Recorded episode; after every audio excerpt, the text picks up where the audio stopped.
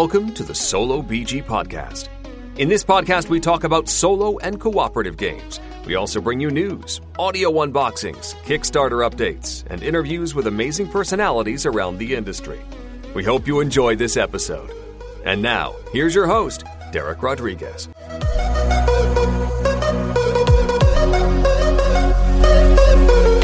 Hey, my friends, here we are again in another episode of Solo BG Podcast. It's been so long.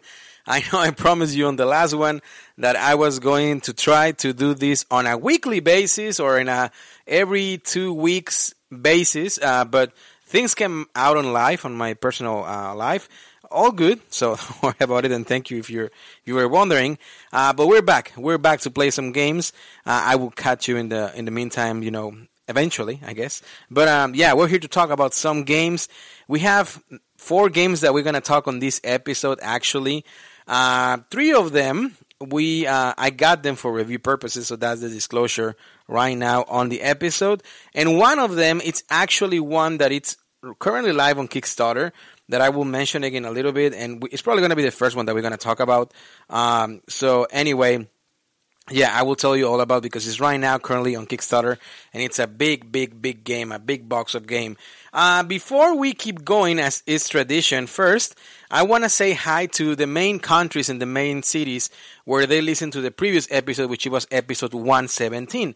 Uh, on that episode, uh, if you want to go and listen after this one, we talk about uh, the upcoming solo mode for Oceans, the board game, which I believe is still, it's already on, on the crowdfunding campaign, or if not, it's going to be soon. Uh, we are recording today. Uh, I always like to give you the date in that way it almost it almost feels like a live situation. We are recording on Saturday, November the fifth. Uh, hopefully, this episode will be live today. Um, and we also talked about the thing uh, from Pendragon Game Studios and Planet Unknown from Adam's Apple Games and Intrepid, which is uh, made by I always forgot the name of the publishers. I will tell I will tell you in a little bit once the episode goes. But yeah, we talk about Intrepid, uh, Planet Unknown, uh, the thing, uh, the board game, and we also talk about the upcoming Kickstarter for the solo mode for Oceans, the board game.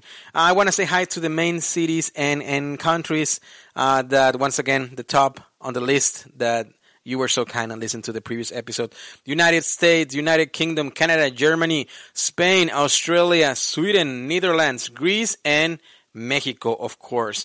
Uh, to the cities, uh, Red, uh, Red Deer, Alberta, Ottawa, Illinois, Dayton, Ohio, Perth, Western Australia, Frankfurt, uh, St. Paul, Minnesota, Brighton, uh, Munich, uh, Brisbane, Queensland, and Jamaica Plain in Massachusetts. That, those were the top cities from 203 cities actually that listened to the previous episodes, and the countries were a total of 23. So wow, I'm so humble and so appreciated that you know my voice and this podcast reach to many places and uh, and we get to talk about games. Remember that this podcast is part of the dice tower network so check out also the other podcasts from the dice tower because they are fantastic. They're great all of them.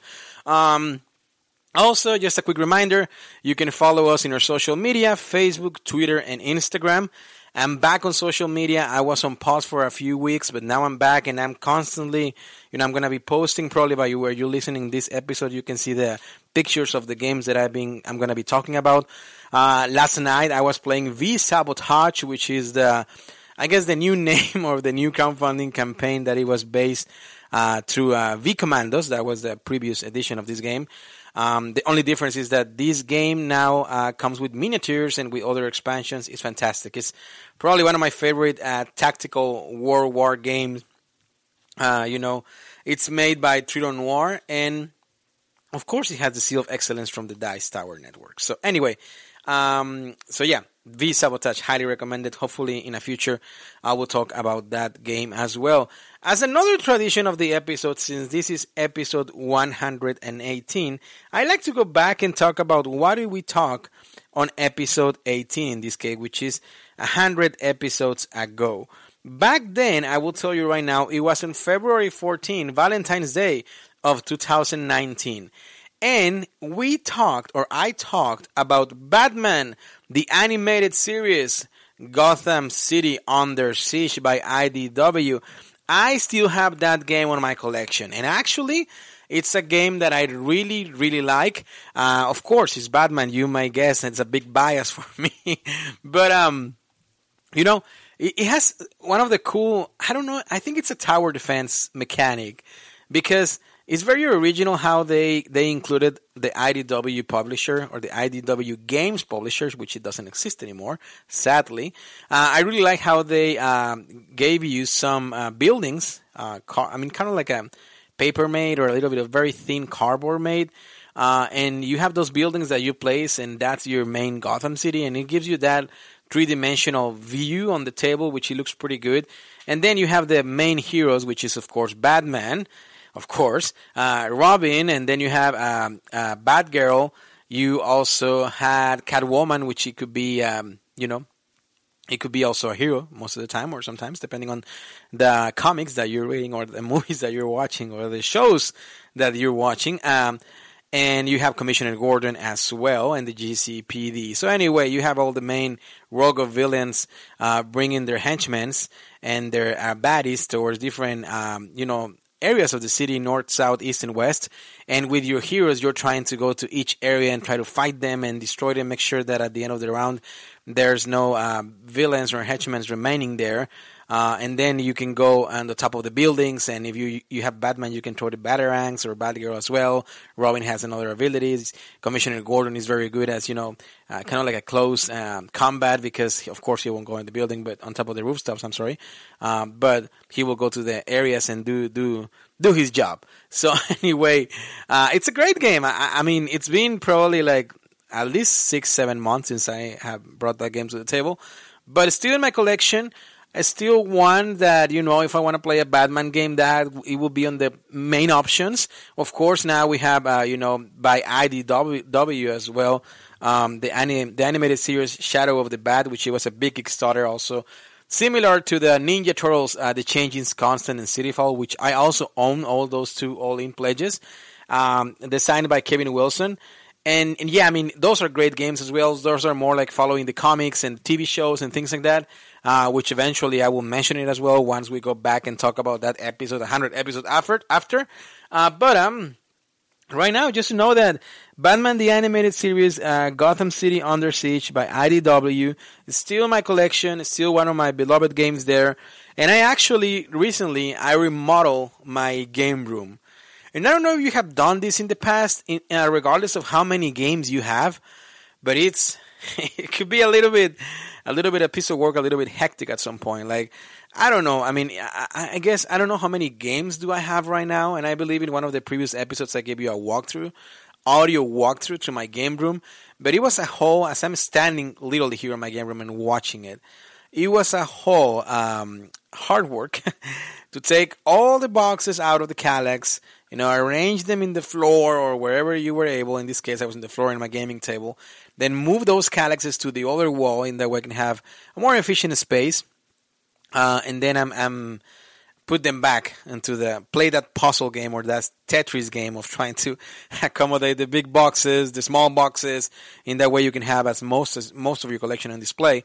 Um, and you know what? The results were pretty positive for me because now I feel like I can buy actually three more Kallaxes uh, two of uh, four um, uh, cubes or four spaces, two of them, and then one of two singles, which it will be on one of the sides.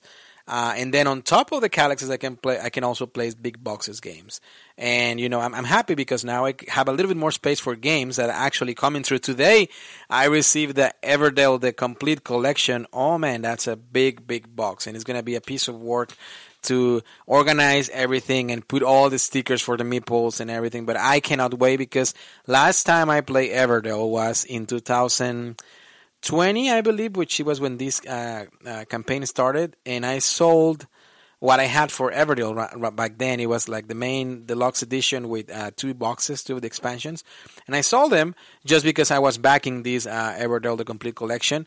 And since then, I've been craving to play Everdell. Uh, probably because I didn't own it anymore. Who knows?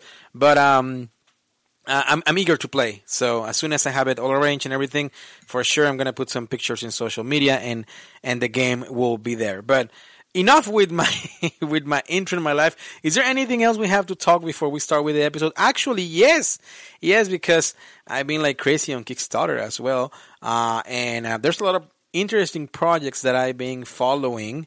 Um, that I've been backing that I think you should listen to, and you know maybe you might be interested. Um, well, uh, right now I'm on, on the episode, the most recent ones. Uh, Forsaken by Game Trace Game is basically like a Western Legends but in the space. Very interesting that game. I backed it. Um, the Fox Experiment from by Pandasaurus Games uh, by Elizabeth Hargrave, same designer as Wingspan and Mariposas.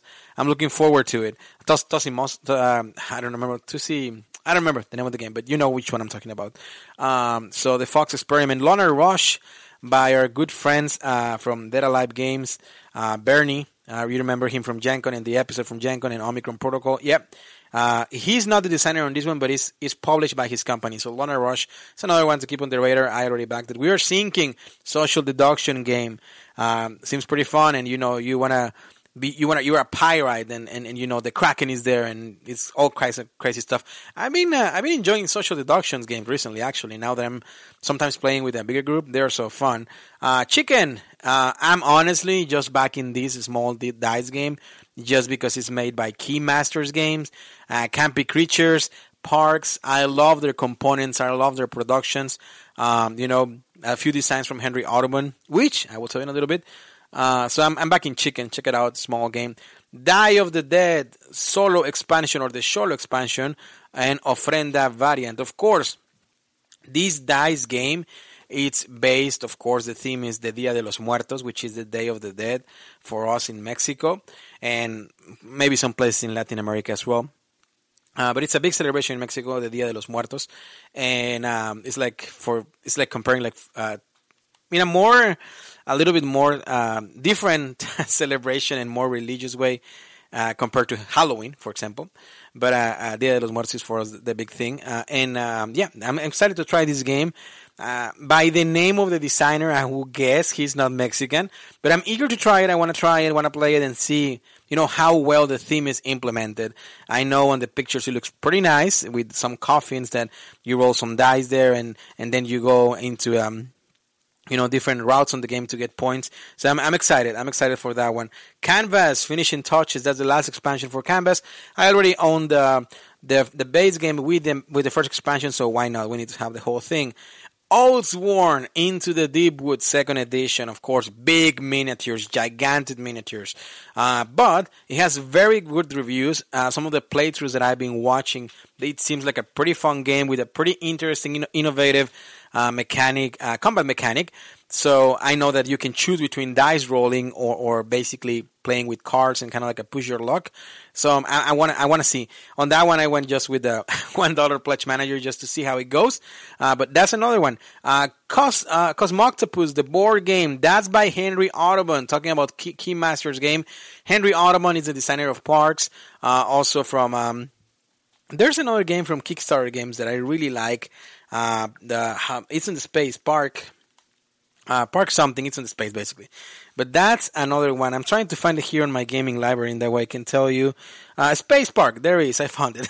Space Park by Henry Audubon. I love his designs. Very easy, you know, very family. The games. He also uh, did Kingswood, actually, which is another very easy worker placement kind of game. That's nice. Highly recommended. So I'm backing this one for him just to see Tesseract. That's from Smirk and Laughter Games, the same people that made um, the Night Cage, uh, you know, the Spiel. Um, uh, Kurt Covert, I recently talked to him on Gen Con, probably you remember from the Gen Con episode as well. So Tesseract, uh, dice management game, it's a cooperative game. You get the option to pledge the dice metal games and it's only for like 80 bucks or something more. I mean, it's it, the, whole pledge is very cheap. I don't remember the exact amount, but comparing to what actually will cost you to get metal dice. And let me tell you, when I played that game on Gen Con and I felt those dice, I was like, man, this is fantastic. So anyway, I'm, I'm going the race to the raft, the same people that made, that made Isle of Cats. City of Kings, I think, is the publishers because City of the Kings is another game from them. Uh, race to the Raft, which includes the miniatures for Isle of Cats, and it has a different game now where you're trying to escape with those cats on the same, I guess, um, universe for, from the Isle of Cats. So, so that's good. Of course, of course, my friends, you were wondering Cthulhu Death May Die Fear of the Unknown. That campaign is going crazy. If you get season 3, uh, you get a bunch of stretch goals right now. Then you can get the Unspeakable box, which I don't own. I only own season 1, season 2, so I'm eager to get the Unspeakable box. You can get Baby Cthulhu, which is the big Cthulhu. Um, it's 180, I believe, but now it comes pre-painted, which is the cool thing. If you have where you have a place to expose and show your baby Cthulhu, well, why not get it from there? Uh, and they also are releasing a season four, as well as an expansion and a bunch of Kickstarter exclusives. And I know CMON or Cool Mini or not, they always do that, and in a way, I don't like it. But Cthulhu Death May Die, I mean, it's not like a zombie Zombicide game. Cthulhu Death May Die is actually one of my favorite games. So, I'm sorry, friends. I mean, I have to back it. I'm sorry. I don't have any other option. Uh, and the last one that I want to talk about that I also, it's on my Kickstarter list, In the Heart of Darkness. In the Heart of Darkness by Moon Grail. Um, basically a cooperative game, very simple. $44 is the pledge, but it gives me that vibes that it will be one of those games that it kind of like, oh, I want to play something like Arkham Horror, probably um, not as big of, of, of, a complexity like Arkham Horror or Eldritch Horror. Uh, some something more simple and more straightforward, probably more fast. So that's the vibe that this game gave, gives me. So I'm, I'm, it's on my Kickstarter list, and that's it. And we're done with the Kickstarters. We're 15 minutes now into the episode. At least you know, avoiding the the intro, the music, and the presentation by Eric Summerer. But anyway, let's talk about games if you don't mind. So let's go. Let's go right now into the main the main part of the of the episode, which is talk about board games.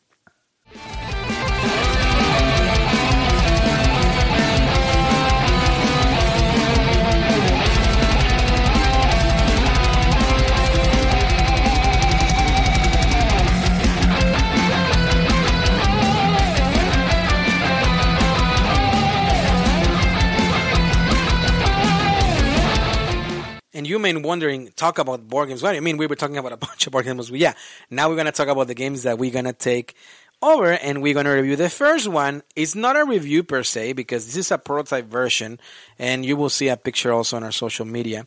But I want to talk to you about this game that is currently on Kickstarter. Um, I'm sure if, in case you, when you're listening to this one, with this episode, the Kickstarter campaign already ended. Well, just know that more than likely the pledge manager will be around soon or is already uh, the late pledge i'm sorry is already live so you might want to jump into if this sounds uh, interesting to you. And the game that i want to talk to you about is pampero. Pampero it's a game uh, designed by julian julian pombo and the artist is ian o'toole. Ian o'toole he always does a fantastic fantastic fantastic job when it comes to art on the games. I mean, I cannot stop talking. Oh, most of the Eagle-Gryphon games, especially the Vital Lacerda, have Ian O'Toole. Uh, on Mars, beautiful Ian O'Toole art. Um, you know, you're talking about this Pampero. The prototype even looks beautiful. Weather Machine, beautiful art. So I feel like, you know, and this is weird. If you will ask me, like, Derek, you know, you want to own a collection from some designers, right? Like my favorites, Adam Kwapiński from, of course, from Nemesis. Um, I don't know, Martin Wallace. You know, you want to own most of those designer games because you, you, you get to marry in a way with, with some designers. But I have never thought and stuff about, well, what about an artist? You know, a designer, a graphic designer, or an, or an artist, whoever does the art in the games. Ian O'Toole is definitely one that if I have to try to go in that route in getting a section of my gaming library just based on the art, definitely definitely Ian O'Toole will be on, on, on the top, you know, to make my choice. Uh, what's going on with Pampero? Well, uh, of course, uh, from the description from the designer, uh, Pampero is a hand management card driven action selection game. Every player has a starting set of eight cards to be played on their own tableau, which contains two rows of, of spaces to activate actions on the different sectors of the board. Each turn, you have the option to play a card to the leftmost empty space of either row or to retrieve all cards from your tableau. After three actions, a special phase takes place Consolidation, during which you retrieve the rightmost card from any row generate batteries from stored energy, collect income, and advance the game timer. The player with the most money at the end of the game wins. This is a description from the designer, my friends. So on Pampero, we're trying to build some sort of like windmills, you know, and and we're trying to also build some energy towers and things like that in order to get the most money. We're companies after all, and this is all based on the Uruguay region because the board is going to be uh, divided in some in some regions. Actually, I think this is very interesting from the this is from the BGG as well. Uh, with non-natural resources, the government of Uruguay is concerned about the country's dependence on imported fossil fuels. As a consequence, it is seeking to increase the share of domestic resources, of which the most feasible are bi- biomass and wind energy, as well as employing end-use energy efficiency measures to increase its energy security. In addition, the government aims to use the intended growth of the domestic energy sector to foster its other objectives of increasing economic economic growth and creating employment. This is an extract from the World Bank documents uh, from a case study 11 Uruguay Wind Energy Program. So Anyway, I think it was very interesting. I found this on Kickstarter. You can you can look at it as well if you look the game. I think it was very interesting uh, that they go even further, you know, about the folklore in the game and, and tell you more about what's going on and where you're trying to achieve it. That's also that's always nice on, on the lore of on the lore of the game. Uh, let me give you the, the specifics of Pampero. It has an 8.2 right now. Now keep in mind this is BGG, and keep in mind as well that it's just a few people that have actually you know played the prototype version of the game. It's gonna be released in 2023. Uh, it's on the hotness, which I think that will be something important right now. It's on the on the place 39. Uh, it's one to four players. Uh, it it has an estimation time of 60 to 150 minutes per uh, per session. A medium heavy game, uh, recommended for 14 euro plus. Definitely language dependency, um, and you know it has a and the classification. Of course, it will be um, have different mechanisms. What are we going to be doing? Uh, well, we're going to be one to four players, of course, of course like I mentioned, and, and we're going to be taking the role of, of those uh, power uh, companies seeking to earn the most money by improving power distribution in Uruguay. Um, by the way, the publisher of this game is Ape Game Studios or APE, which is APE Games, uh, which is are the ones that are crowdfunding uh, the Pampero. Um, the, like I mentioned before, the board will show um, uh, Uruguay divided into six sectors, which are classified into zones. Uh, they're going to be rural, they're going to be industrial and resort and uh, urban sectors as well. And each sector has different construction sites for player to build either wind farms or electrical tower. And there are uh, construction sites, um, you know, some construction sites for suitable for, for either. Um, there are also several spaces allocated for a variety of contracts which players will need to fulfill, uh, you know, during the game in order to increase your income. Which at the end, those are going to be victory uh, victory points. Each player will have their own large uh, power grid and income board, and you know, it will have also a board with some actions that you can choose and of course a set of eight cards that is going to be basically your action cards that you can use in your turn uh, because like i mentioned before you can place a card or pick them up pick them up all. And when you place a card you can put it either on the bottom on the bottom of that uh, board or above on the upper part of that board to do different actions and you have to pay the cost. Um, but it, it, it always has to be the leftmost one. Okay now keep in mind before i keep talking that this is not a tutorial of course. This is more like just to give you an idea and talk to you about the idea of pampero. Uh, you know the game is going to be a player uh, play it over over different rounds. Uh, you know, you're gonna be doing the action phase first, and then the consolidation phase, which is what we talk about in the intro. Um, depending on where you are on the time track, uh, there might be sometimes when you're gonna be scoring points at the end of the of the income phase. Okay. There's going to be three scoring phases, which they're going to be triggered during the game and the game ends after the third and final scoring phase, and whoever has the most money will, will win the game. During the action phase, each player performs three action, and they're gonna be uh, performing turn order.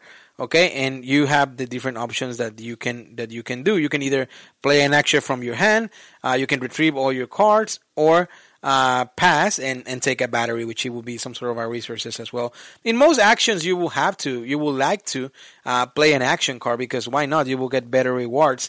Uh, you will start the game, like I mentioned, with a, a hand of eight cards, and you're going to be deciding which cards you're going to be placing uh, in order to build uh, windmill farms or electrical towers or fulfilling different types of contracts that will they're going to ask you for some requirements.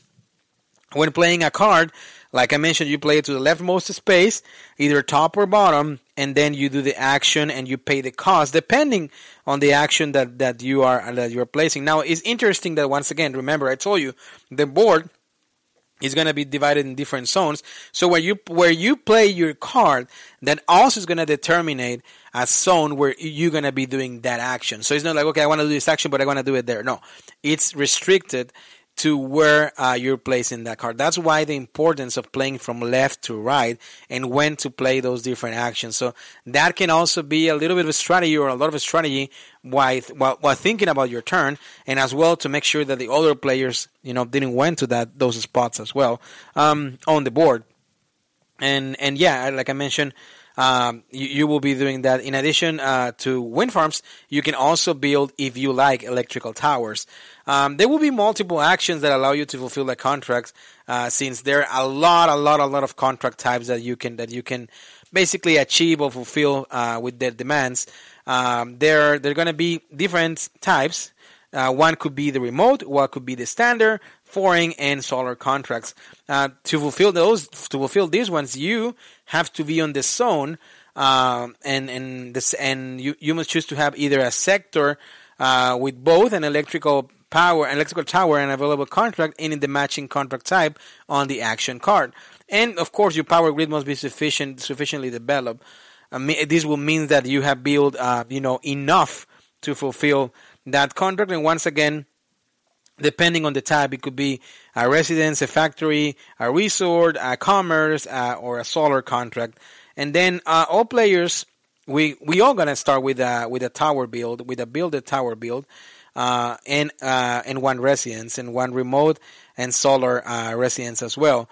But then we will have to build more electrical towers to unlock the others so we can fulfill different types of contracts to increase the income, which once again, this will be the main source of income in order to win the game. At the end of the game, of course, whoever has the most income will be the winner. Uh, and yeah, and that's basically the whole the whole idea of the game. I mean, it's hard because once again, it's a very very strategic uh, medium level Euro game. But yeah, basically you're gonna be taking actions. You want you're gonna be strategizing which action play based on that personal board, top, bottom, starting from the left side. In that way, you can go to different zones, trying to fulfill contracts to get those incomes as well, trying to get the resources, you know, to build the towers, to build the windmill. So it, there's a lot of strategy going on there. Now, there's a solo mode, which um, basically you're gonna be uh, sort of like competing against an opponent, and your opponent will be VJ. VJ is your opponent that you will be trying to to defeat during the solitary mode, and VJ does not is not gonna play cards to take actions. They will be following an action selection system. So depending on what you're doing, they're gonna be doing some other stuff, um, and of course you will be. Uh, VJ will have an action deck uh, you know, basically matching the majority of objectives. And then, depending on what you're doing, they will have a diagram as well what to decide. Uh, VJ, uh, he's to generate batteries and income as just as another player, and they will he will do or he or she will do different actions as well, depending on the options that he or she has. And at the end of the game, of course, uh, if you have uh, more money than VJ, well, you you will be the winner. And if not, well, Vijay will take control of that sector with his company of Uruguay. Um, like I said, there's a lot on the game. The art, first of all, is fantastic, and keep in mind this is the prototype version. The art by Ian O'Toole is great. It's just great. I mean, I cannot wait to see the final production of this game. Pampero is definitely not for everyone. I don't think I don't think it's for everyone because I've, when when I think about Euro games, I think about and this is a weird way to say it, but I think about normal Euros, right? Normal Euro games that you know that basically you have worker worker placement, you have research management, but they don't involve too much difficulty. I don't know. I, I can I can. It, it comes to mind. Uh, let's talk, for example, Raiders of the North Sea, right? I mean, you, you you place a worker, you do something, you pick up the worker, which placing or picking the worker, you you get something. Right? Then you go into area control games. I don't know. I'm gonna mention, for example, uh, Blood Rage. Right? You're trying to do certain things. It's still in a Euro mechanic. You have wingspan as well. Some of Euro mechanics, kind of like a normal ish. But then you have these complex Euro games. You try to take you, you you start to take step forward. Right? You have like those series of T games. For example, Teotihuacan. Uh, of course, by Daniele Tascini, Simone Luciani. You have Terracotta Army by Adam Kwapiński. Um, you know, you have Origins as well. So you're trying to increase the difficulty. And then, somewhere around there, you have the Eagle-Gryphon games by Vital Lacerda. This is definitely gives you this feeling. Julian Pampero definitely, uh, Julian Pombo, I'm sorry, definitely um, achieved that level of complexity that some of the games or most of the games from Vital Lacerda will give you. Um, it has a lot of thinking. First of all, on your board, right?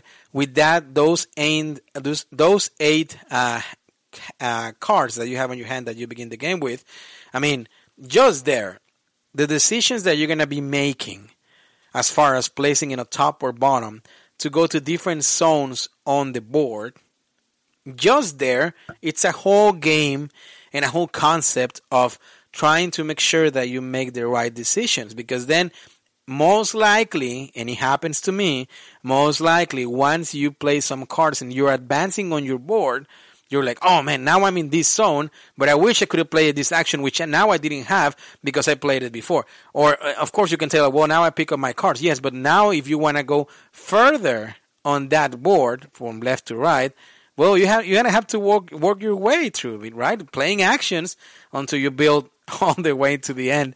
Um, it gives me I know it's very different, but it gives me the same feeling as to when I played Tzolk'in.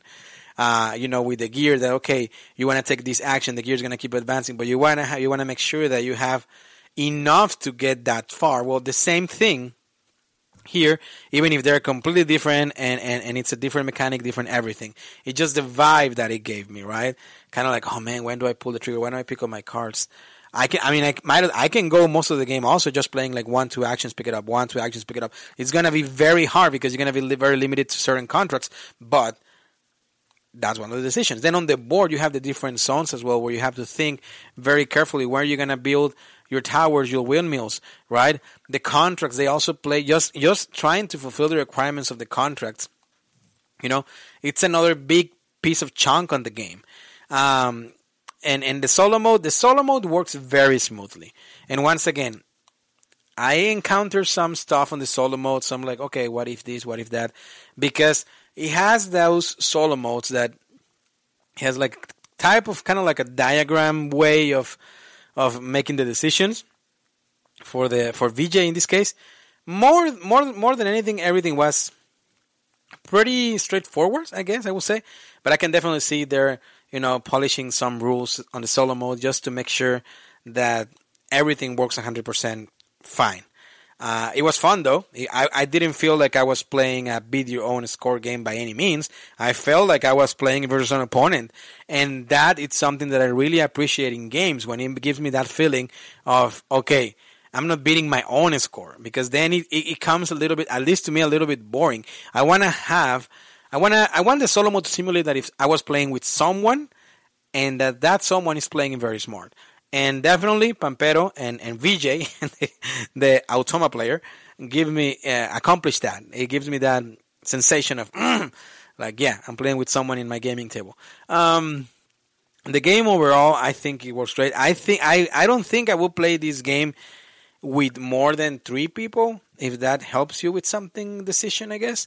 Um, just because first of all, you have to find the right type of people that you're gonna play this game with. People that love Euros.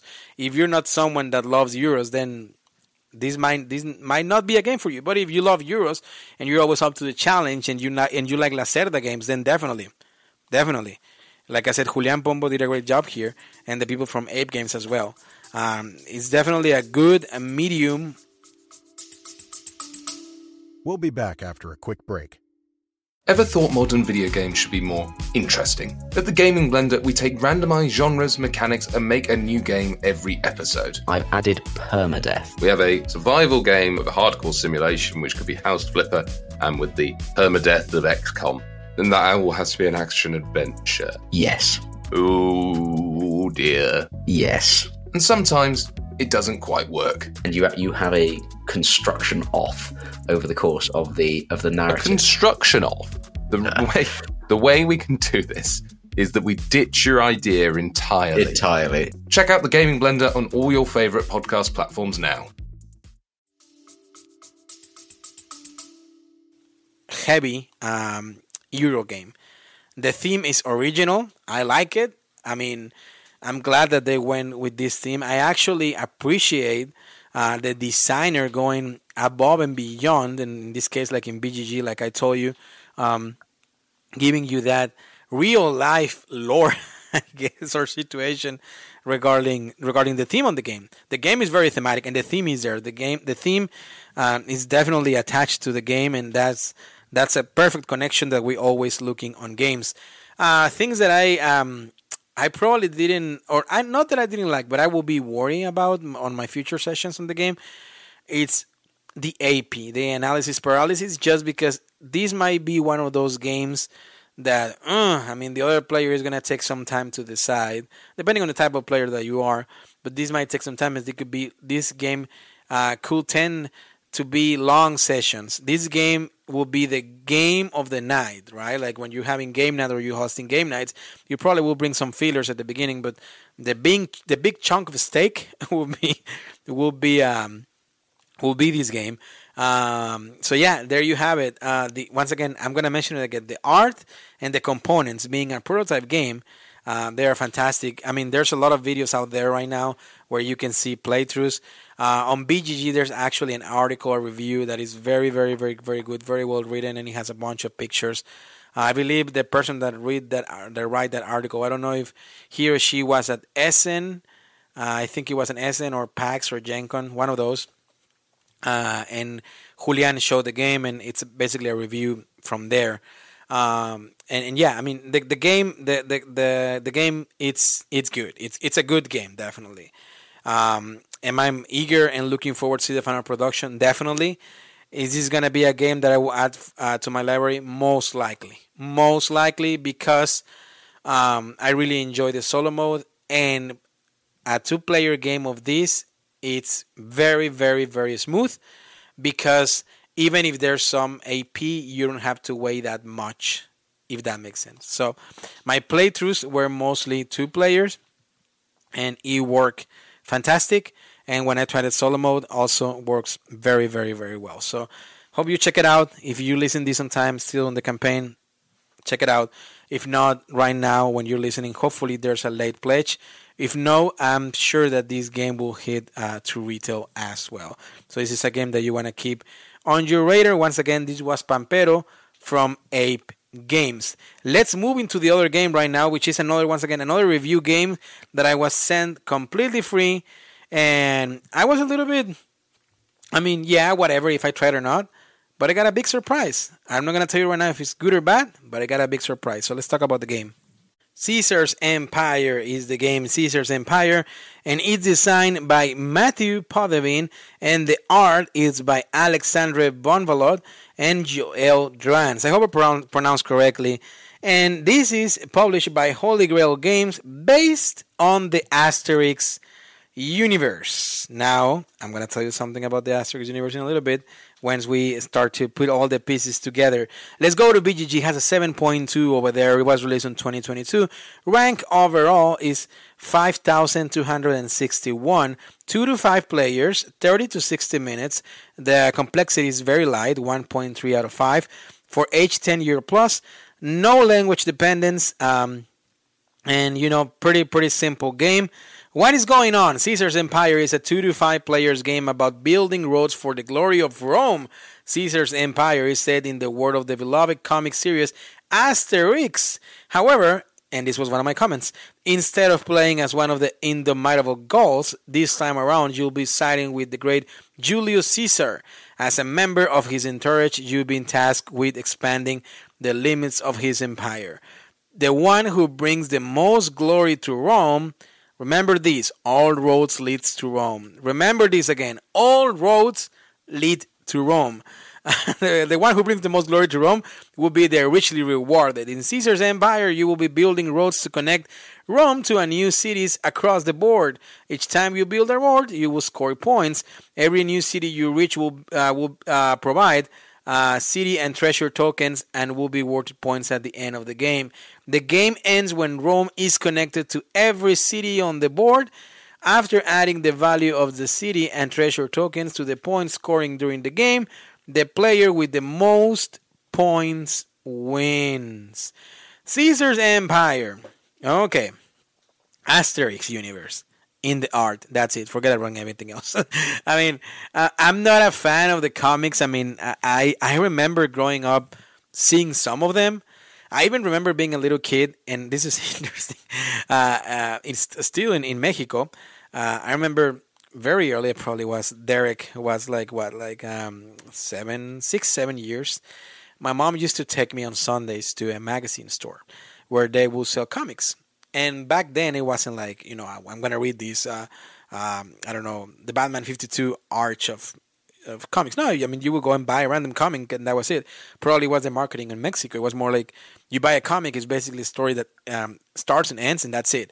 So I remember picking up some of these comics and and you know, I mean, yes, I, I remember enjoying them. I even don't remember what was going on, but I remember enjoying them. I remember, and I could be wrong, but I believe there was a TV show or a cartoon um, for for Asterix uh, and Obelix. I think it was. Um, also, a brief memories. I mean, I, I don't I don't know anything about it, so I will be lying to you.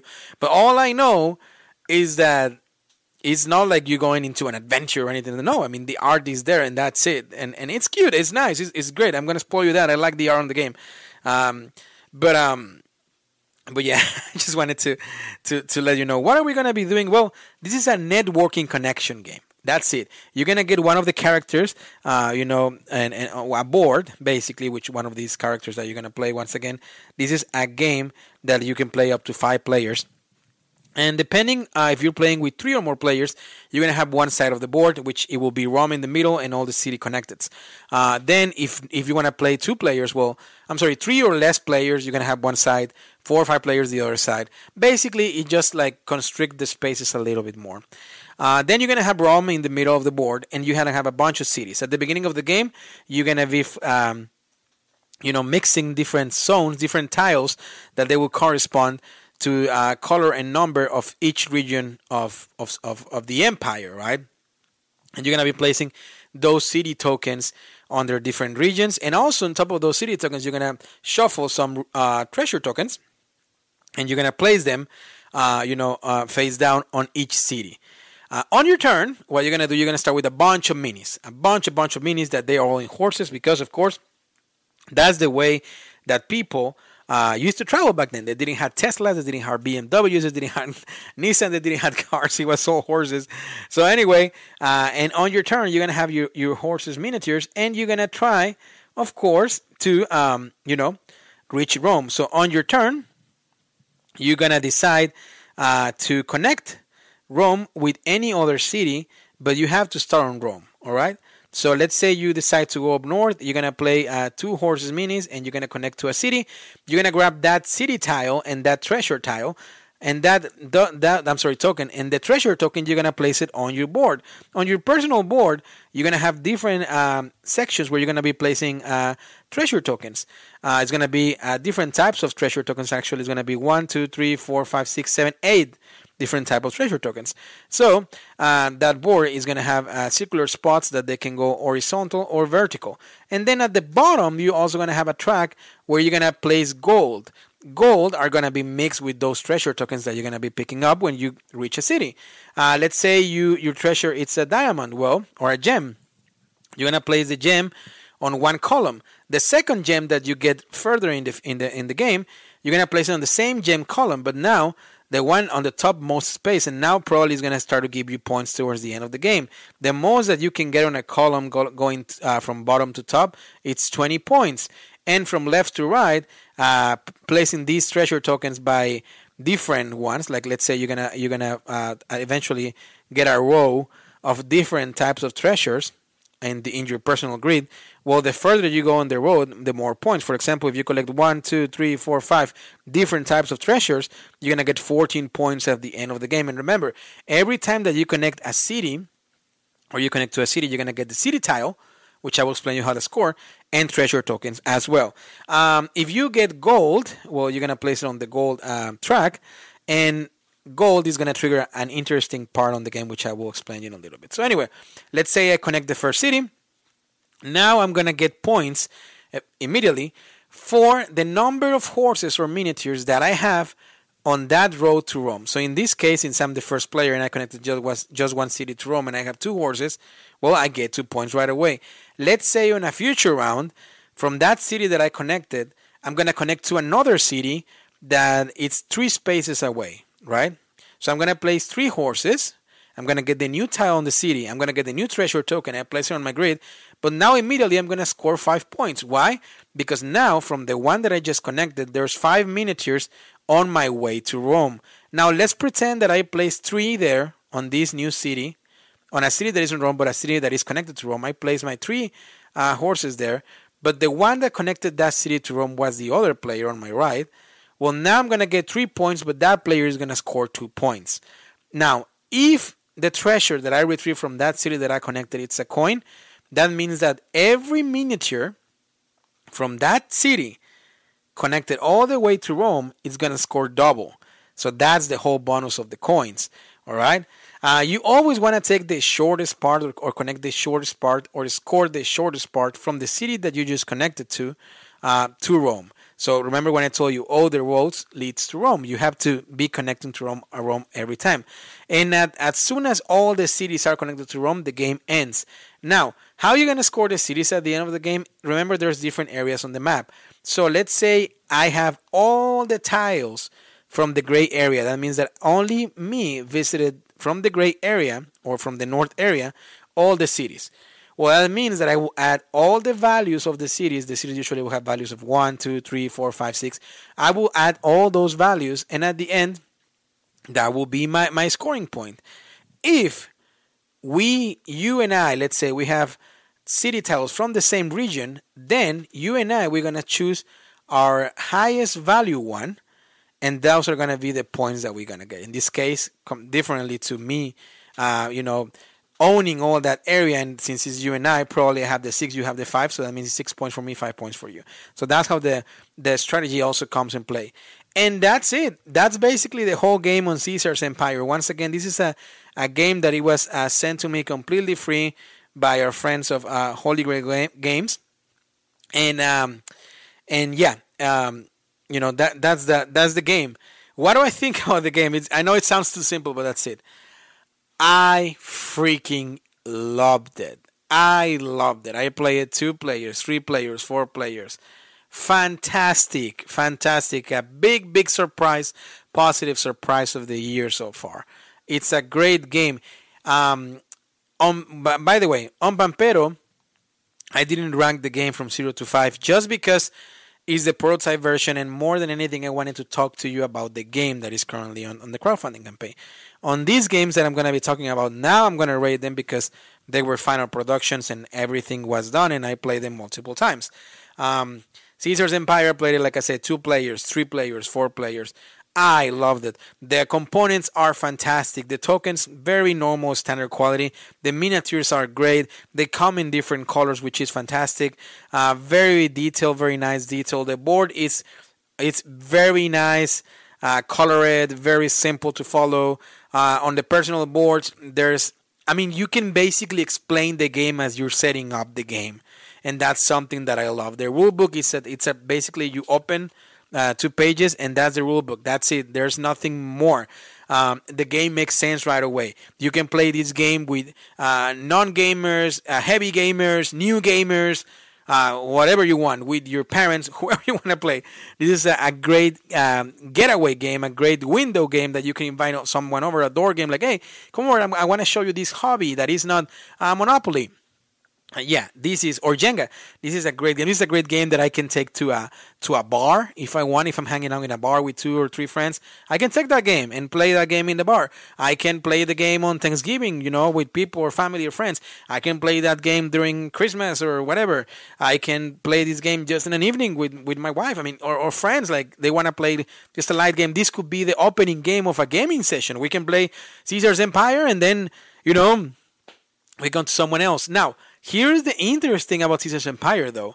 Even if it's a light game, even if the decisions they won't take too much time and everything will score right away, still has enough strategy that it will kind of like hook you into the game, right? Enough strategy, like okay, well now I feel like the right choice for me is to connect this city to this other one. The problem will be that if it's a coin, I'm gonna score double, but it's only gonna be I don't know certain amount of points for me, but I'm going to give a lot of points to the player in red, and that will player in red is the one that is winning. So there's a lot of decisions like that, but I love how easy the designers they made it, and at the same time, the strategy of placing the miniatures um, has great presence on the table. Uh, like I said, the art is is fantastic, uh, and, and, and like I said, when I got this game for review purposes, I was like, uh, I mean, I mean, looks cool, but yeah, whatever wow, I mean, I'm very happy that I got it, and I'm very happy that I played it, and, and you know, and and and that I I played it multiple times because I, I cannot recommend enough this game. Um, bad things about the game, nothing. I don't see any flaw on the game. I don't. I really don't. Um, my only flaw will be if someone doesn't like network connecting games. But even that, it's a game that you can play a four player game. You will play it in, in 40 minutes at most, 45 minutes, like exaggerating. So, I mean, even if you don't like those type of games, I mean, it's only 40 minutes. It's not like we're gonna talking about playing Mage Knight for three hours. I mean, no. I mean, this is that's it. It's quick. I mean, I recommend it definitely. For me, this game, uh, man, I'm very close to give it a five out of five, just because how good it is and I think I'm gonna do it. I'm gonna, I think I'm gonna give this game five out of five. I mean, it's great for the category. It's a great family game. It's an easy game. You know, it's it's you can get it to the table. I mean, it's definitely five out of five for me. I was debating between the four four point five, but I don't see enough. I mean, I don't see enough to bring it down to four point five. I mean, it's it's just it's it's it's very well done, and and in a comp it accomplished what it's looking for, and and I don't see people playing and disliking this game. That's one thing. Like I'm trying to imagine from from the friends that I have. Like, um, okay, I mean, I'm gonna play with someone that I think it would dislike this game. No, I, I mean, I think it's pretty easy. And sometimes it's nice to play these easy games and have fun and and you know, but still have some strategy. And and, and when the game finishes, like, okay, it was so fast and it was so good that now you're thinking, well, probably I didn't, I shouldn't made that decision. Um, so let's play it again. So it's that type of game. So that's why that's it. I think this is a perfect for a Christmas gift. this is a good one, Caesar's Empire. Now, if you have a friend that likes the Roman Empire and all that stuff, all the all the all the theme, well, uh, this is no brainer. I mean, they're gonna love it. You're gonna love it. You're gonna have a blast. You're gonna go to their house and it's like, oh yeah, actually, this is the type of game that I will give as a gift to people that are non gamers, friends that are non gamers, in the way, hey, you know, I, I, I, I, this is a gift, you know, for Christmas or whatever. And then I will teach the, I will teach them the game, and then when I know when I go to their house now we're gonna play Caesar's Empire where we're having a beer or something, you know. So yeah, check it out. Check it out. I, I guess the only negative, which is not a negative, this is just me being spoiling. I mean, and I don't see how that will work. Um, if if if you, if you got a solo mode, but I mean, yeah, no, this is not a solo game. so so anyway, that was Caesar's Empire. Uh, you got it, and and and yeah, let's talk about another game that I was given to for review purposes uh, on Gen Con actually. Uh, and I had a blast during interview. You can check it out on the Gen Con episode. Um, and I'm referring to uh, Tiny Epic Dungeons. Tiny Epic Dungeons. It's a game that it was released on 2021, of course, by Gamelyn Games from the Tiny Epic series. Um, one to four players, 30 to 60 minutes, uh, medium complexity, 14 year old plus. Uh, has some language dependence for sure. And I would say more than language dependence, symbol dependence, because yeah, there's a lot of symbols and iconography on this game. Um, and uh, it's it's on uh, it was released in 2021, rank overall 1,120, uh, and it has a 7.7 by the rating of of uh, BGG. Tiny Epic Dungeons is a fully cooperative dungeon crawler for 1 to 4 players set in the fantasy world of Aughmoore. In Tiny Epic Dungeons, players control a band of heroes exploring a treacherous dungeon in search of, of the fearsome dungeon boss. Heroes make their way through the dungeon one room at a time. Around every corner, goblins and ferocious minions seek to block the hero's path. Where there isn't an enemy, traps are set, ready to spring on even the most prepared heroes. Tiny Epic Dungeon features a modular dungeon that is unique with each play. The game is played over two acts, the dungeon and the dungeon boss. In both acts, the player are constantly struggling against the warning firelight of their torch, which decreases each turn. When the torch goes out, the heroes are forever lost in the darkness. After clearing the, the dungeon of all its minions and finding the entrance to the lair, the players must engage in an epic battle against the boss. Each boss has unique abilities and a lair with a unique environment that gives various advantages and disadvantages depending on the skill used and where the hero attacks from. These epic monsters cannot be slain by mere swords, axes, arrows, and the occasional spell. Ritual rooms around the dungeon must be used to lower their magical bond to the dungeon. The dungeon boss must be lured to these rooms to lower their defense and allow the heroes to strike the final blow.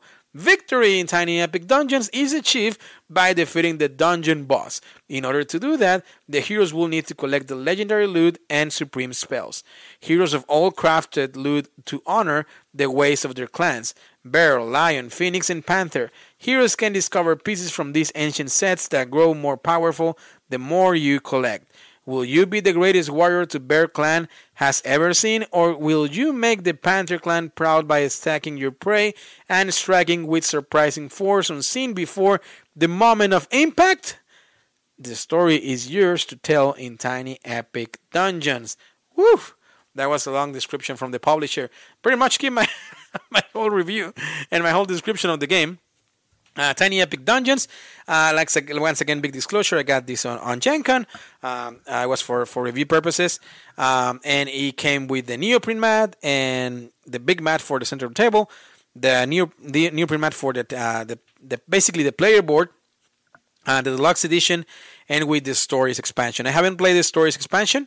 I opened it, however, and I saw what was inside, and I will tell you, you know, my thoughts. But basically on Tiny Epic Dungeons if you want to play solo, which it was the main the main uh, way that I play this game and the the the approach review for this will be that you will select two heroes. In this case, um, I selected the um, the wizard and the guy that basically almost like the barbarian type of guy, right? The paladin in a way.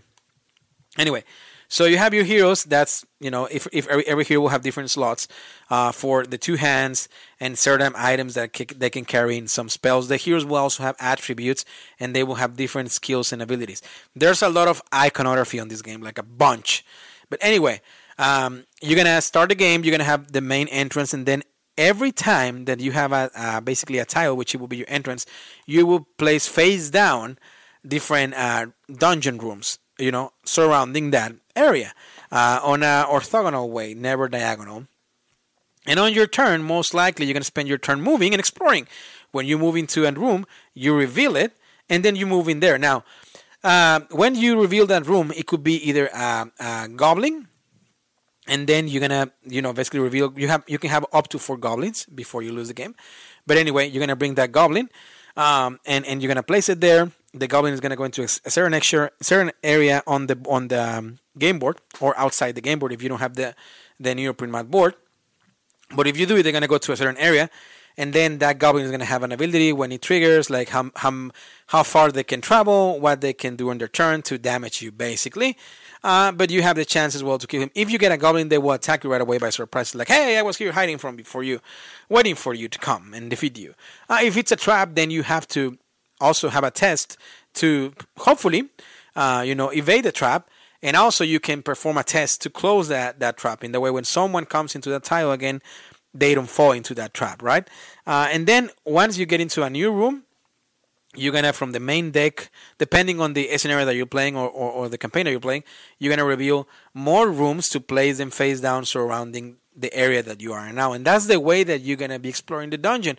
Once again, like on the description, the whole idea is to find uh, to defeat enough, mi- enough minions, depending on the number of players for the first act. So, for example, on, on a solo mode with two players, most likely you have to defeat two minions. And um, those minions will be appearing as you keep exploring the dungeon, as you can guess. Uh, and once you defeat those minions, you're gonna place them on top of the um, card that has the Act One. And once you have both two of them, and you find the door or the layer door that is shuffle into the main deck of of, of um, rooms that you're gonna be exploring. Once you reveal the layer and you you kill enough uh, minions, then you can go into the boss layer basically uh, and on the boss layer is also going to have another card where you're going to be traveling to different sections where you can do different damage.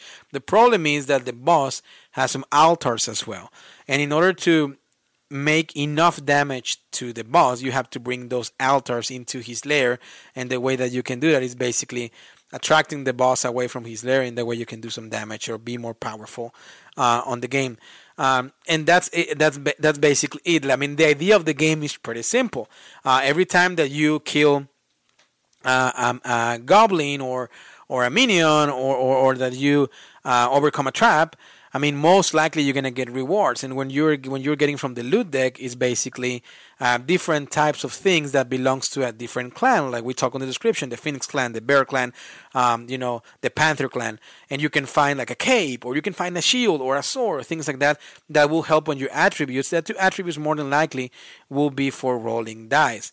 Uh, also, it has a cool mechanic that on the dice when you roll them you can like most of the tiny epic series you can expand them instead of for the result to get more resources like energy that will help you to trigger certain abilities that are just for your character or for certain items as you're getting them or spells or uh, you can get uh, you know you can reheal as well. So you can spend those dice.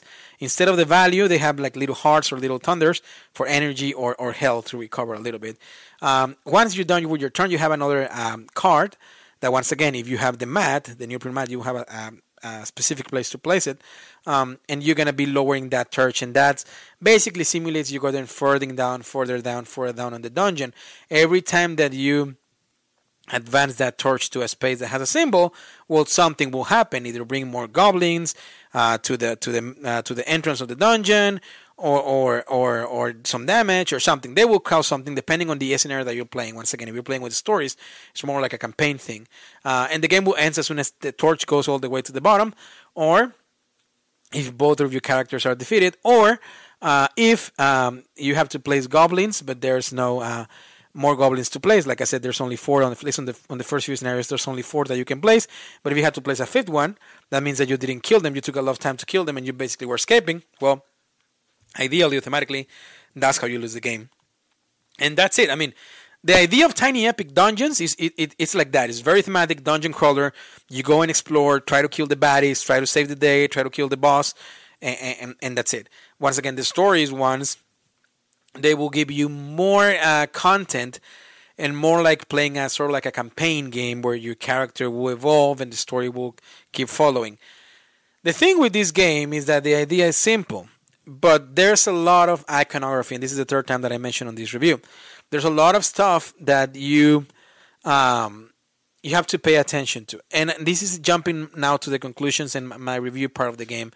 Um, so there's symbols for every single thing that you can imagine. First of all, the attributes, which that's no brainer. I mean, you have, you know, you have your melee, you have your range, you have your your strength to do a craft certain uh, you know, uh, spells and things like that. Depending on the type of character that you're choosing, you have your energy, you have your health. Those are fine. The problem is that on the on every, uh, it's not a problem. The thing is that from every room, uh, there's icons. So now you have to go and make sure that after you play a few times, you will get it like right away. But on your first play, on your first sessions, you're gonna be discovering symbols and icons. That now you're gonna go to a rule book, which literally is like four pages of icons to see like okay okay okay ah this is what it triggers okay it triggers here too okay. Kind of like a kind of like a checkpoint way of doing things. So there's a lot of iconography as well and that could be something that could be a pushback for some people. This is that's probably the, the part that I dislike more from the game. Not that I not that that takes me away from the game or makes the game bad but it's just something that I need, I think is worth mentioning. That on the first sessions there's going to be a lot of iconography. After a few sessions, that won't be a problem. The other thing uh, for this game is that I tend to like Tiny Epic games. Honestly, I, I do. Um, this one, I'm gonna I'm gonna tell you right. I did liked it, but I feel like I was lucky enough. And once again, thank you, thank you so much to Tiny Epic. And this is something that you might want to take into consideration if you want to jump into Tiny Epic Dungeons. All the other games from Tiny Epic that they have neoprene mats, or not even Tiny Epic, just a bunch of games that they have neoprene mats. Some some of sometimes or most of the time they replace the the cardboard map basically, or it's more like a cosmetic thing. For this game, I feel like it's necessary. The main game mat, it's definitely very, very, very well done. Very well done. I mean, it's definitely you can check on Instagram the pictures and Facebook uh, when we play this game. Um, it looks fantastic on the table, and you lay out down. It has a space for every single thing, and it's great. It's just great. So the, neo, the neoprene mat, it's a must-have. Now the character or the player mat as well, which is another mat that you have to buy. It comes in a set of four. It, I think it's also worth it as well because it will help you to organize your character very well. I'm not saying you need the mats to play, but I'm just saying that, in my opinion, is recommendable. And that's the thing. I'm always very transparent. I always tell you, I love neoprene mats because I feel like, to me, it gives me that vibe and that cosmetic vibe of the environment and Im- immersion on a game. So I personally love them. Do I think they're necessary? Most of the cases, no. It's just something that I love and like. In these ones, I do recommend them for for gaming reasons because it's going to help you to keep organize your game. So that's something to keep in mind. I don't know if it's good or bad. And once again, I was giving those, but I will tell you this. If they didn't give me a review copy and I bought this game at the store and I want to keep playing this, this game, more most likely I will end up buying those mats. So that's something that I wanted to mention because usually these games go in a range of 25 to 30 American dollars, which they, it's nice. I mean, it's very affordable, and I'm glad that they keep it around those numbers for so long now. But at the same time, you might want to consider spending a little more to get the mats. So that's something that I think is worth. Component wise, of course, Tiny Epic uh, series, it's always good. And the components here are not the exception. They work great. I mean, the the the minis are. It's the first time that I see miniatures actually, uh, besides meeples, and um, the miniatures are, are very nice. Are smaller, of course, than the normal scale, a little bit, but they're very nice. I mean, definitely, if you want to paint them, they might be a little bit of a challenging. I might, at least for me, because they're they're small. But um, I mean, if not, I mean, they're great. I mean, you know, they they they, they look good. They look good, and, and it almost feels like once you have the game with the neoprene mats and everything, it doesn't feel like a tiny epic because it feels more like an epic game. It feels more like okay, this is a normal board game. You know, like like it has the mat, it has the minis and the dice and everything. Um, so so that that's cool. And anyway, I just wanted to mention it. Uh, overall, I enjoy my experience. I I really did. I'm gonna go back to the game and I'm gonna keep playing. And I mean, the ones that I own, and let me go right now to my other side of the shelf. The shelf, I'm sorry.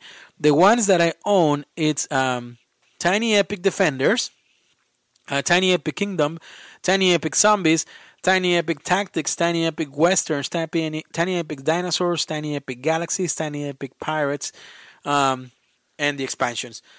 My favorite, still, still number one, it's Tiny Epic Galaxies. That's my favorite. And that's still the champion, all right? That's my favorite.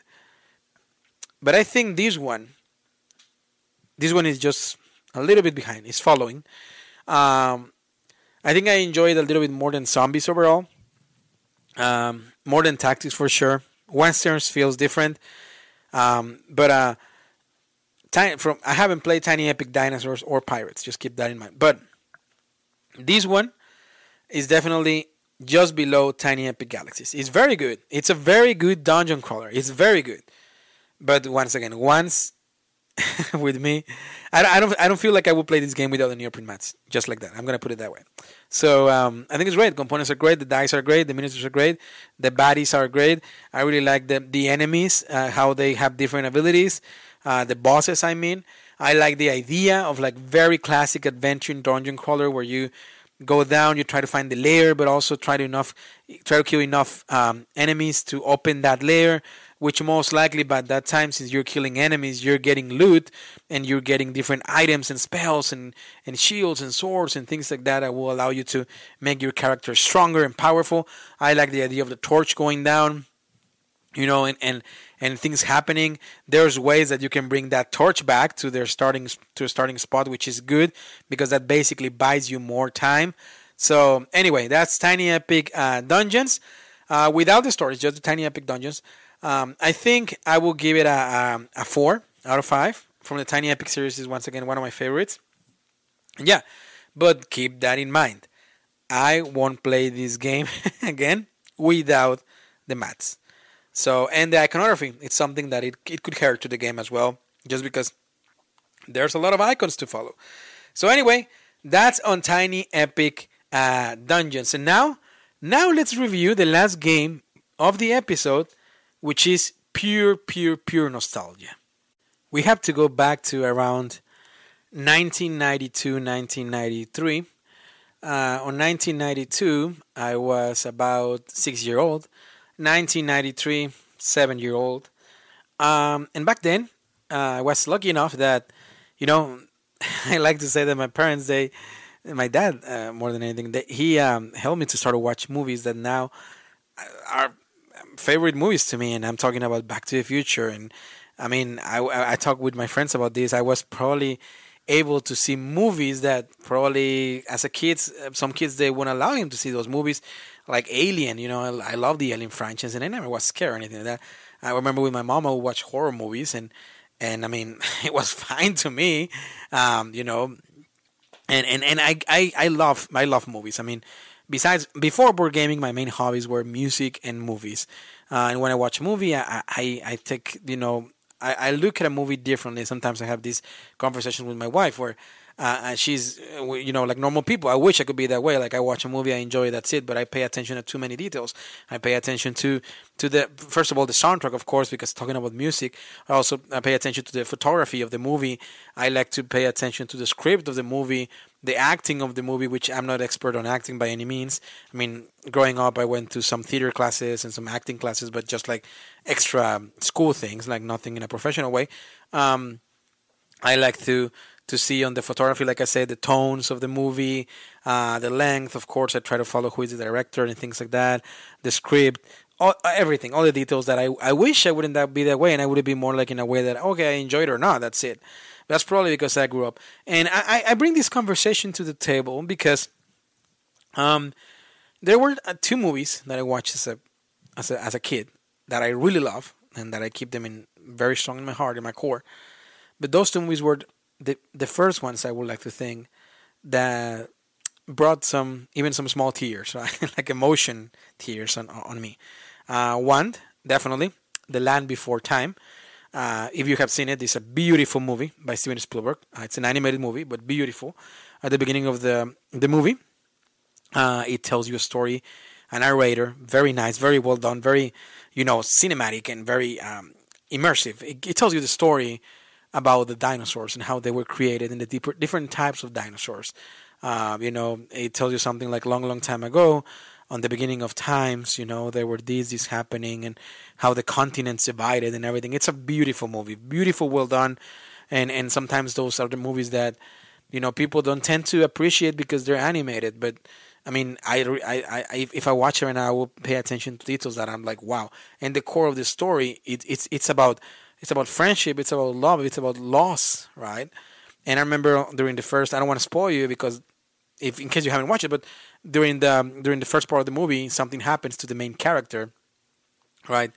That he suffers the loss of someone very close to him, someone very important, and it's actually a very uh, cinematically speaking, um, script speaking, music speaking, a beautiful, um, sad, captured moment in an animated movie, right?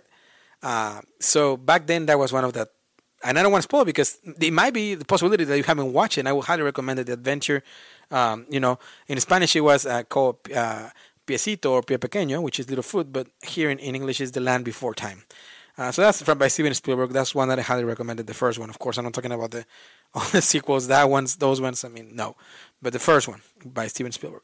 Um, then the other movie which we're going to talk about games now. it's uh, E.T. the Extraterrestrial, right? Like many, many, many of you out there um, have very beautiful memories with this movie, just as I do.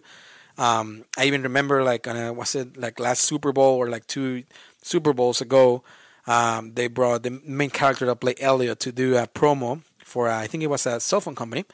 Uh, and during the commercial, it was a story with ET and everything, which he when, when he finally phoned home, something like that.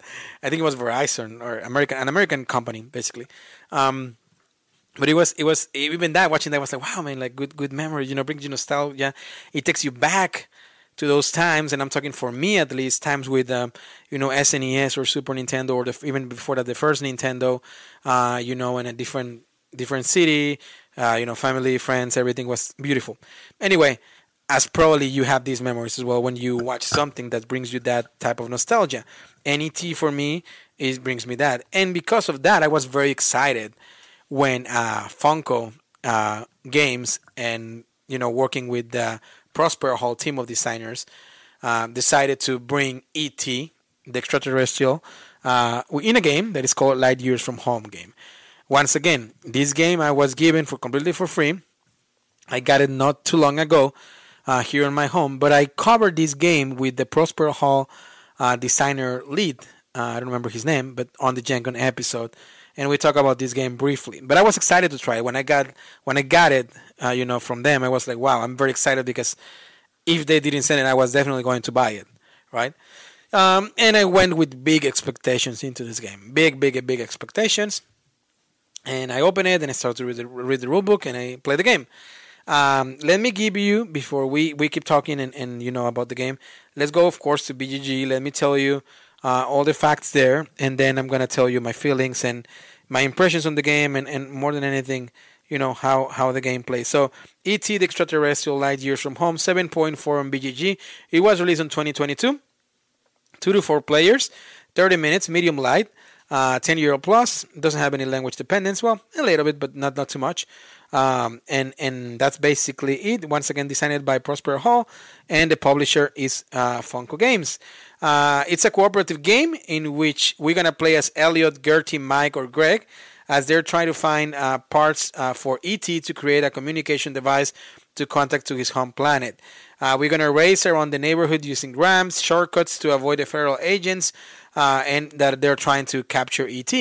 To win, uh, we need to find all the parts, just like in the movies, to get the device. ET get to you know phone home. Uh, the the mothership arrives to pick him up, and, and we say goodbye and we cry, basically. But that's that's the whole idea of the, of the, of the game, right? Um, in this game, it's basically a pickup and delivery. That's the main core of the game. You're gonna have the board, which is the neighborhood. Um, and you're gonna be starting with with your miniature or your character, depending if you choose Elliot. Then of course I'm gonna play with Elliot. you can play Elliot, Greg, Gertie, Greg, um, and you're gonna choose your character, and you're gonna get the the miniature in a very nice bicycle.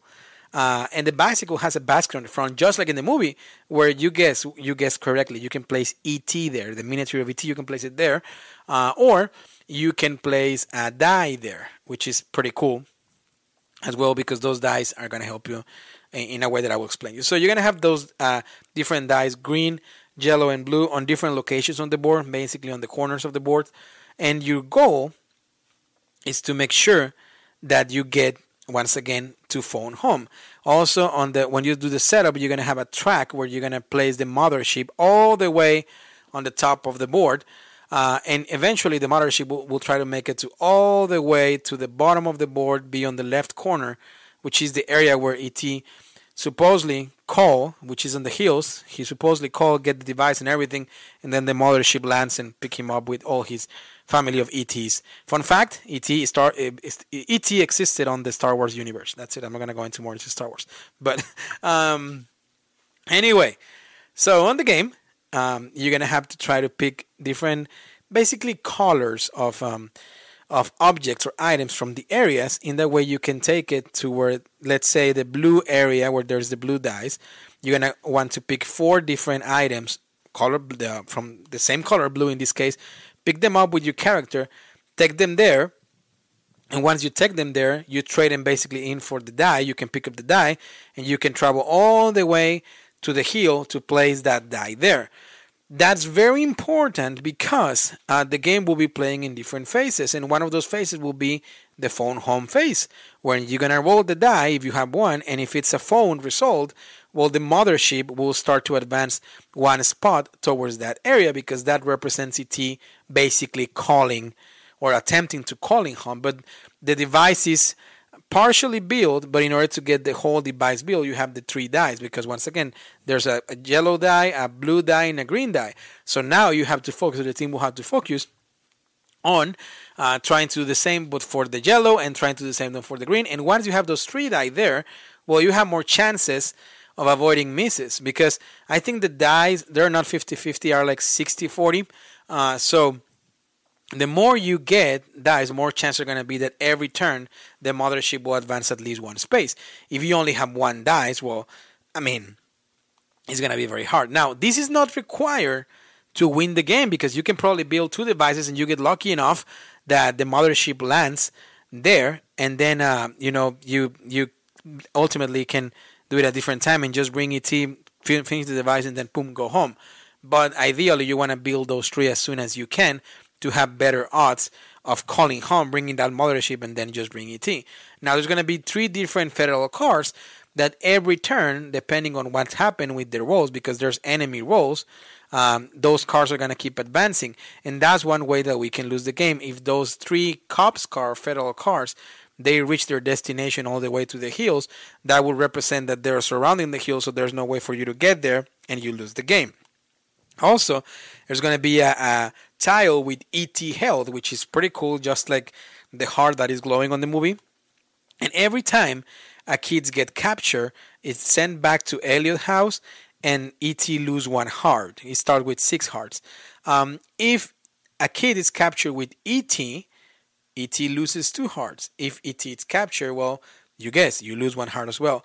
There's each kid is gonna have an agent that is gonna be following them, but also there's an agent keys that he's he's gonna try to follow ET at all the time. The interesting mechanic of the game as well is that usually if you pass through one of these enemies, you have to roll the enemy dice, which once again it will kind of like react to you what you're doing, what your kids are doing, and they will start to chase you. So it becomes like kind of like a cat and mouse game from them to you more than anything, and you're just trying to find different routes. As you are discovering tiles to build a device, it's possible that you can discover ramps as well, and those ramps will help you to jump basically over enemies and things like that. So that's pretty cool. Pure nostalgia there. Kids on their bikes trying to escape. Uh, there's also candies, right? Candies that you can use. Uh, you know, depending uh, more than there's a there's a, a, group pool of candies like I'm sorry for the copyright, but, but like Reese's Pieces, like on the movie, that they used to guide ET. Well, here is the same thing. You can use those candies to guide ET through the neighborhood, and that's pretty cool and pretty cute. Um, there's also some cards that whoever is carrying ET can use. Uh, once again, a main market of cards that you can use their power abilities for ET, and once they once you use one, you discard it, and then you reveal three more. So there's always going to be three three cards on that market that will give abilities to ET, and that's it. Either we manage to uh, to phone ET phone home and, and and make it, and the mothership comes and pick it up, and we're all happy and sad at the same time, or we lose the game because the cops were able to either kill the heart of ET, making it very sad, either by continue capturing kids or capturing ET, which is worse, or um, you know the three cop uh, cars they surround the hills and then basically make it impossible for ET to get into the hills, which consequently make, makes it impossible for ET to phone home, and we lose the game. My impressions on the game the art, pure nostalgia. The board, it's beautiful. Beautiful. Uh, it used soft colors, uh, you know, very tempered colors, I guess, in a way. But it's very clear. All the areas, the shortcuts that you can take, big areas, small areas the the board i don't have any complaint on the board it's just beautifully uh, well designed uh, graphic design um, and the art like i said i like it and on the back on the board you have also some art as well i think it was uh, uh like some flowers it represents like elliot house mom and um and yeah it, it's very nice quality everything uh, you use a bunch of standees for the baddies, which they're okay. They're you know standees. They're always good. Uh, sometimes if you don't want to paint too many too many minis. I think for this is better than minis. The standees for the bad guys, just because you are able to identify them well on the board, uh, and you know different color of bases depending on your character, and and the cars as well. The cop cars are great. Um, I think standees for this game also brings that nostalgia part that feels like a board game. Because here's the thing: this game was very well designed and done in the aspect of okay, let's do it in a, nostalgia way for the movie, but also make it a nostalgic way for a board game. So it feels nostalgic, it feels new at the same time, and it, it relates to the theme, which is pretty great. The cards on the art, it's great. Uh, it's not pictures for the movie, but more than anything, it's like drawings from the scenes from the movie. So those are even better. The art is beautiful on the cards. Um, you know, the boards, the characters, Elliot, Greg, Gertie, they all. I mean, once again, is this basically the main actors from the movie, but in a painted way, drawing and painted way. So that's fantastic. Not a comic way per se, but like more like an artistic painting, and that I love it. It's it's beautifully done. The art on this game. I feel like this episode was about, all about the art, but it's it's very well done. The box of the game. I mean, just on the cover, you have ET, you have the kids on the bikes floating, the moon on the background, ET and Alien fingers pointing at each other, um, the cops with their flashlights trying to look for them on the woods. Fantastic cover if you want to display it on your game room. Uh, I wish I have a space to display games now, but everything goes into like a library. Um, my favorite part of the games, the miniatures. The miniatures. ET come pre-painted, which is fantastic. The the main characters or, the, or our kids, they come in different colors but the miniatures of the bike floating on over acrylic plastic and with the basket where you can place the device or ET is just one of the cutest things that I have seen in a, in in a game, which for this theme uh, relates very well and attached very well, and it serves the purpose of the mechanics of picking picking up in delivery and taking to their objectives. Um, overall, I really enjoyed this game. Now, what I can compare this game to it's another games. I can compare it with Horrified Universal Monsters, Horrified American Monsters, and Back to the Future. All right. So uh, from all these, I mean, it's very hard, of course, because they I, I I really like all of them. I really do. Of course, Back to the Future, one of my favorite franchises. I love it. I mean, it's it's a great game.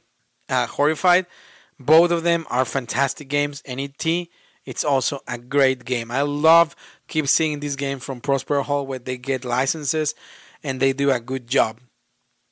Which Prospero Hall is uh, Ravensburger. I mean, uh, Horrified is Ravensburger more than more than Funko games, but um, Back to the Future and ET they are uh, Funko games, but they play similar in a way. I mean, they they, they share the same core of picking up, delivery, and all that stuff, which is characteristic from Prospero Hall. Um, once again, as long as they keep doing this with this type of games with the licenses, I mean, and doing some changes here and there, I'm good with it because I feel like these games are meant to be like that, accessible games. You know, not crazy with the price, available for general public, and and still very very very appealing with the theme. I it's hard for me to see which, say which one is my favorite, but I feel like right now, right now, at this moment, right now, um, I feel like I, I feel like ET probably is the best one because it has too many good things and it and it it's fun, it's simple, and everything attached together. Art, team, everything. I think I think ET will be my favorite from the ones that I mentioned. Of course, during Halloween, I would prefer to play Horrify and not play ET, but you get the idea. And I think for me, this game will be a 4.5. Once again, a high rated game as well, high ranked game, just because it's so fun. It's so easy to bring to the table, plays good solo, plays better, um, you know, with more people. I will say that because you, you share that joy of, you know, like we, we were kids on bikes from the early 90s or 80s. And uh, we're trying to escape the, the bad guys, in this case, the cops. And, well, if you play CT there, well, that's even better, right? And the thematic is better. So there you go. ET, once again, please keep in mind it was sent to me for uh, advertising. I mean, advertising for review purposes. Uh, but I have to say this not as an advertising. That's what I'm trying to say. Just for you to keep it in mind. Now, honestly, it doesn't change anything. If the game sucks, I will tell you. If the game is good, I will tell you. So there you go. E.T. the Extraterrestrial, um, 4.5. Great game also to get. You don't have to, don't worry, for this one, you don't have to buy anything else, just the game. Uh, and yeah, so there you go. Uh, those are my games for, for this episode. I hope you enjoyed it. Once again, if you want to support the show, the best way to do it is to follow us in social media, give it a like. Uh, that really help us. Um, also, or help me. If you want to um, share the episode with your friends, always highly appreciate it. And and I promise you, now this time I will keep recording more often, every week or every two weeks. Uh, in that way, I can I can return to the constant of Solo BG podcast, uh, and that's it. Uh, like always, till next time. See you through the speaker and at the tabletop. Drink tequila, spend summer at a Mexican bar. Stephen Austin, Davy Crockett, and I'm driving my car. Maybe life is simple and I'm making it hard.